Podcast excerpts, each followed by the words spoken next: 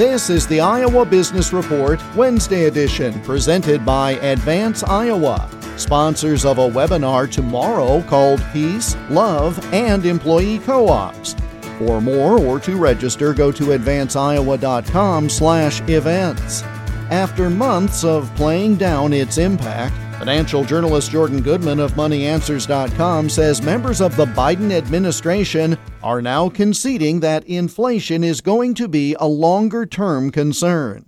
When Chairman Powell testified to Congress, he officially said, We're not using the word transitory anymore. So that was a change because he'd been saying inflation was transitory all along. And they've really changed their focus now. Their focus has been keeping the economy moving, pouring money in, to get the employment better, and it has. We're down to 4.2% unemployment now. But now he's going to be more concerned about inflation, which officially the latest consumer numbers were 6.2%. I think it could actually be higher than that if you depend on, on what people are buying.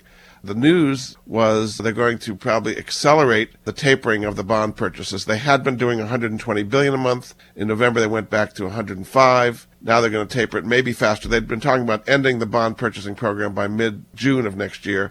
Now it may be March, maybe sooner. And after they've finished that tapering program and are not buying bonds anymore, then they'll start raising interest rates. So the feeling is now maybe there'll be two interest rate increases in 2022. But we're still coming off of zero, Jeff. So it's not going to have high interest rates. Just going to have a little bit higher interest rates.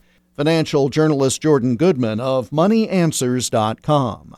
The Iowa Business Report is presented by Advance Iowa, leading successful business, innovation, growth, and transitions.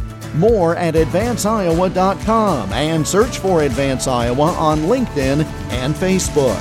I'm Jeff Stein for the Iowa Business Report.